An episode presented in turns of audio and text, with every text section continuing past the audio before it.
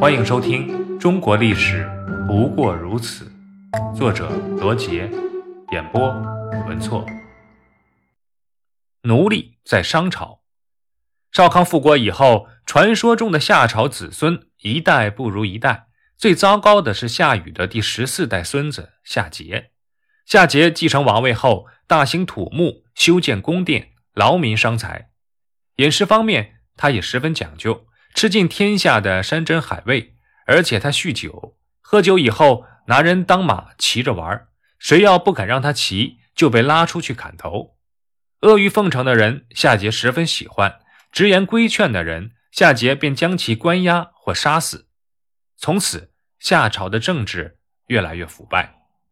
就在夏朝势力日渐衰落时，黄河下游的商国势力一天天强大起来。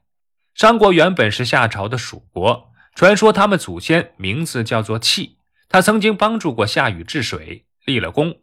就在夏桀胡作非为的时候，契的第十四代孙子汤掌管着商国的政权。商汤看到夏朝日渐衰败，丧失民心，便准备进攻夏朝。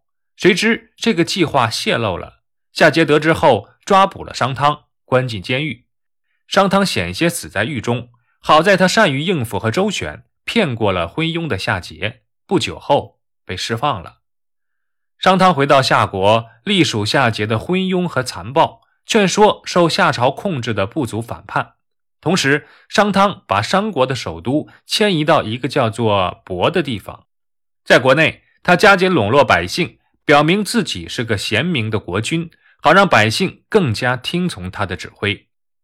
做好一系列准备工作后，商汤发表了一个宣言。说：“大家跟着我去攻打夏桀吧！这不是我们作乱，而是夏桀太昏庸，他做的坏事天理难容。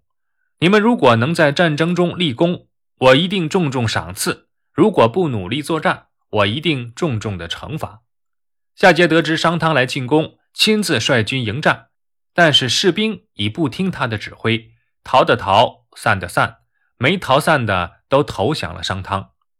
夏桀见大势已去。不敢再回都城洛阳，只好带着少数的残兵败将投靠了昆吾国。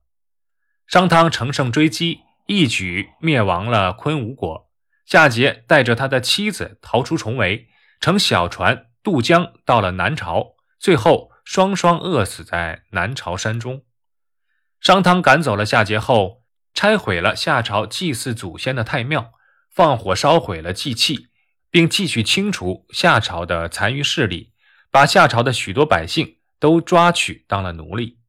自此，夏朝灭亡，商汤正式建立了中国历史上的商朝。商朝从建国到灭亡长达五百多年，最后的二百七十多年中，都城都在一个叫做殷的地方，所以商朝又叫做殷朝，也称为商殷或殷商。这个朝代是奴隶制很发达的一个朝代，农业生产和手工业生产主要依靠奴隶来进行。奴隶主驱赶大群的奴隶开荒种地，奴隶们鸡叫下地，天黑散工，被关进狭小低矮的屋子里。这些奴隶的来源分为两类：一是被征服的部落和种族；二是战争中被俘获的俘虏。当时，一个大奴隶主。拥有成千上万的奴隶，比较小的奴隶主拥有几十个或上百个奴隶。奴隶受尽残酷的剥削和压迫后，还要为奴隶主殉葬。奴隶若要反抗，就被杀死后再埋，或用绳子捆绑扔进坟墓。从殷墟发掘出来的一些商朝奴隶贵族的墓葬区中，考古人员发现，在正面墓道靠近墓中心的地方，有二十多排奴隶殉葬，每排十人。一共二百多人，头和身子都不在一处，这说明是杀死后再埋葬的。考古还发现头骨下面的泥土呈青紫色，可见奴隶被埋下去的时候都是鲜血淋漓的。在大墓的周围还有二十多个殉葬小墓，每个墓里埋有五到十个奴隶，合起来计算，一个奴隶贵族墓葬区殉葬的奴隶总数有四百人左右。死了一个奴隶主，要四百多个奴隶殉葬，可见商朝奴隶制度的残酷。其残酷性还不光如此。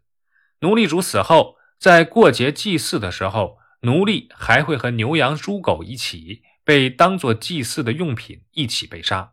牛羊猪狗顶多被杀几头，而奴隶则可以杀上几十个到上百个。根据甲骨文的记载，杀的最多的一次竟然达到了两千六百五十个奴隶。奴隶主如此残酷地迫害奴隶，必然激起奴隶的反抗。奴隶们多次暴动，反抗这种血淋淋的制度。在殷墟发掘的甲骨文中，不止一次地记载了商王亲自追击、镇压奴隶的过程。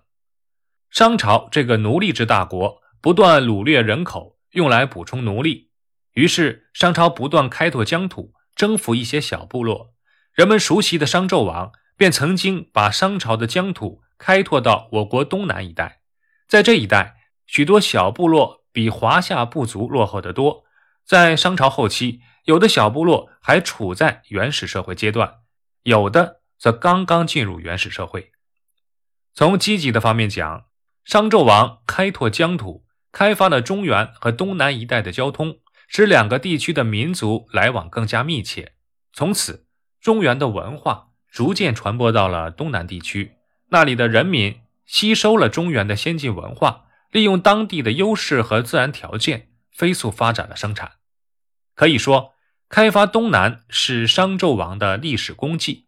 可是他本人毕竟是个最大的奴隶主，其荒淫和残暴达到令人发指的地步。殷商也正是在他的手里走向了灭亡。档案三：甲骨文。商代后期，王室用于占卜记事而刻在龟甲和兽骨上的文字，以象形、假借、形声为主的造字方法，已具备后代汉字结构的基本形式。截至目前为止，已发现的甲骨文有四千五百余字。